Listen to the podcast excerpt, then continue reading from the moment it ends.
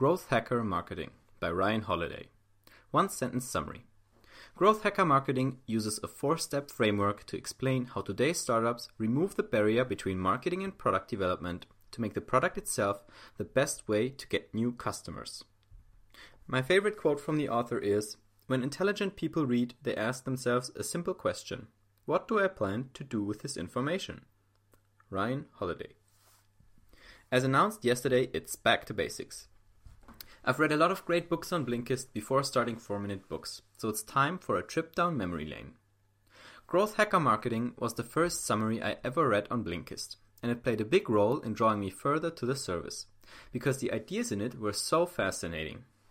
Ryan Holiday is only 29 years old, yet Growth Hacker Marketing was already his second book. Coming off a steep marketing career where his company helped authors like Tucker Max, Robert Greene, and Tim Ferriss turn their books into bestsellers, he now focuses on writing and marketing the heck out of himself. Here's what to learn from the book 1. Marketing for startups today is different than it was 20 years ago. 2. Target one small but focused group of customers first. 3. Make your product go viral by turning customers into marketers. Growth Hacker Marketing Lesson 1 Marketing has changed, especially for startups. This answers the question how do startups need to market differently? Back in the day when Apple started, they would follow a simple mantra build a great product and then get it in front of as many eyeballs as possible. That worked in the 70s and 80s, but today, mm, not so much. The world has become so noisy that even the best products go unnoticed, if not marketed well. This is why startups focus on growth hacking, a technology based approach where marketing mechanisms are built into the product itself. It's cheap, it's scalable, and done right, it works incredibly well. Growth hacking is what got Facebook a billion users, Instagram 400 million, Dropbox 300 million, and on and on goes the list. Instead of orchestrating a perfect launch with a big hype, startups get their product out as fast as possible. It doesn't matter if version 1 is bad, since the whole point is to make version 2 better. Once the product is out, startups measure and track every bit of data they can, in order to then improve the product to a point where users can't help but share it all over the place. This approach dissolves the line between marketing and product development, and usually relies on the power of the internet. Growth Hacker Marketing Lesson 2 Target a small group of early adopters first. This answers the question What's the first step when trying to growth hack your marketing campaign? So, how can you growth hack the heck out of your own product? Simple target the right people. It might sound obvious, but the general approach most people and companies take to marketing is to try to sell to everybody.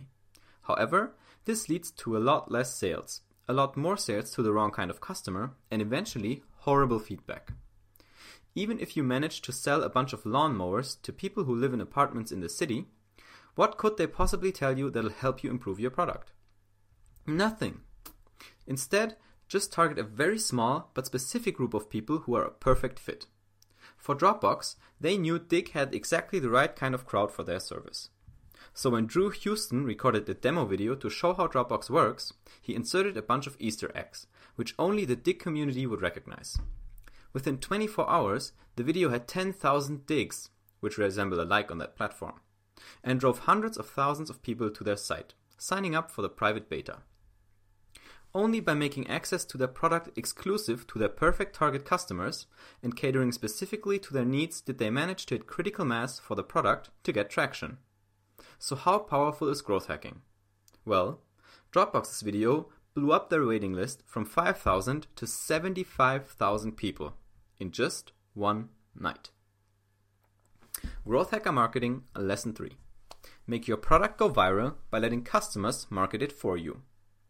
This answers the question how does growth hacker marketing grow so quickly? But even with that initial traction, you might not make it. Eventually, your product will have to be everywhere. And this is where the buzzword of the 21st century comes in viral. How do you get those early adopters to spread the word to all of their peers? Ryan has two dead simple tips. 1. Make it shareable. 2. Tell them to share. By simply giving people an incentive and then telling them to do what's necessary to get that incentive, your customers will work wonders for you. To stick with Dropbox, they give you a variety of options to get more space after signing up. One being to invite friends. Is getting 1 gigabyte of free space worth sending a few emails? It would seem so, given their success. Your incentive can also be financial. For example, AppSumo gives you $10 in referral credit every time someone purchases through your link, which means you can buy awesome software and apps for free, as long as you're sharing. Growth hacking requires you to be creative, so in no way is this limited to digital products. Apple turned every single one of their customers into a walking billboard, simply by coloring their headphones in white and putting a lot of focus on them in ads. Think of creative ways to share and then actually ask people to do it, and your product will fly. My personal takeaways from Growth Hacker Marketing for 2017. All right, this is one of Ryan Holiday's books. Uh, as I said, it's his second book. I'm reading his books right now, all in order, chronologically. I've already read Growth Hacker Marketing. Uh, I'm about to put up a blog post about it very soon with the lessons I got from that. It's a very short book, actually. Uh, I would say it's about 100 pages. it really just outlines the four steps, which is great. It keeps it simple. It it gives you several case studies, some ideas to get started, and provides a very, very uh, simple framework to apply that to your own situation. And now, what I want to share with you is how I plan to use this myself. So, I have two things in the oven, so to speak. Uh, one is I recently wrote a post called Dear Millennials, and it's basically an open letter to millennials. So, I researched this demographic. I came up with a bunch of things that are that millennials are doing well, some they're not doing so well, and um, put together a post. In it was a, a rhetoric, a, a, letter. I put that out, and then I said, mm, "Let me see what the response is to that article," because I was thinking about who I'm writing for, and I was thinking about writing a book or like an ebook or something. And, and I thought, hmm, what can I do? Well, I could write from all of the stuff I've learned. I could probably write some guide to life for millennials, right? For people my age, born somewhere between 1980 and 2000. Something about finance, about productivity, about happiness, and so on. So I was like, let me try to talk to that demographic directly. So what I'm doing here with the blog post is I'm checking is is the response there, is the feedback there, do people uh, do people engage with me directly? If I address my target demographic directly, straight up, and say, "Hey millennials, this is me talking to you. What's up?" um, will my target demographic respond?